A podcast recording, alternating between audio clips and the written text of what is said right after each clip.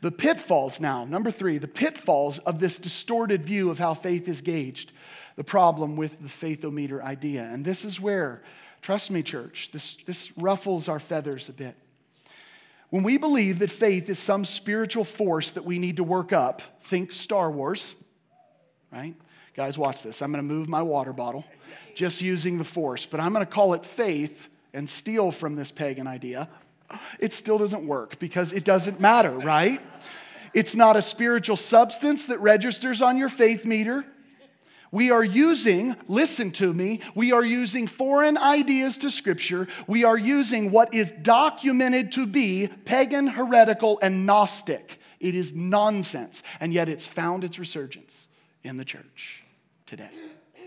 This misrepresentation of faith has led to so many issues in different streams of the church. On one hand, there are people that say, well, the reason you're not healed is because you didn't have enough faith. What were they implying?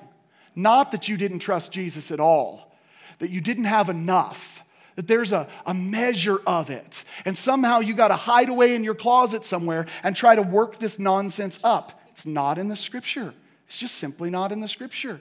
On the other hand, some have concluded that faith, it's the same problem. Some have concluded that faith, therefore, is a work. It's a spiritual force from within. And that work would then somehow merit salvation.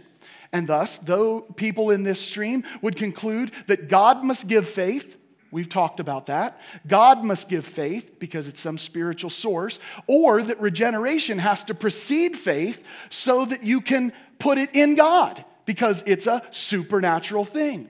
Both of these ideas are, are from the same view of faith and they're distorted. They are wrong. Faith is trust, and that is all.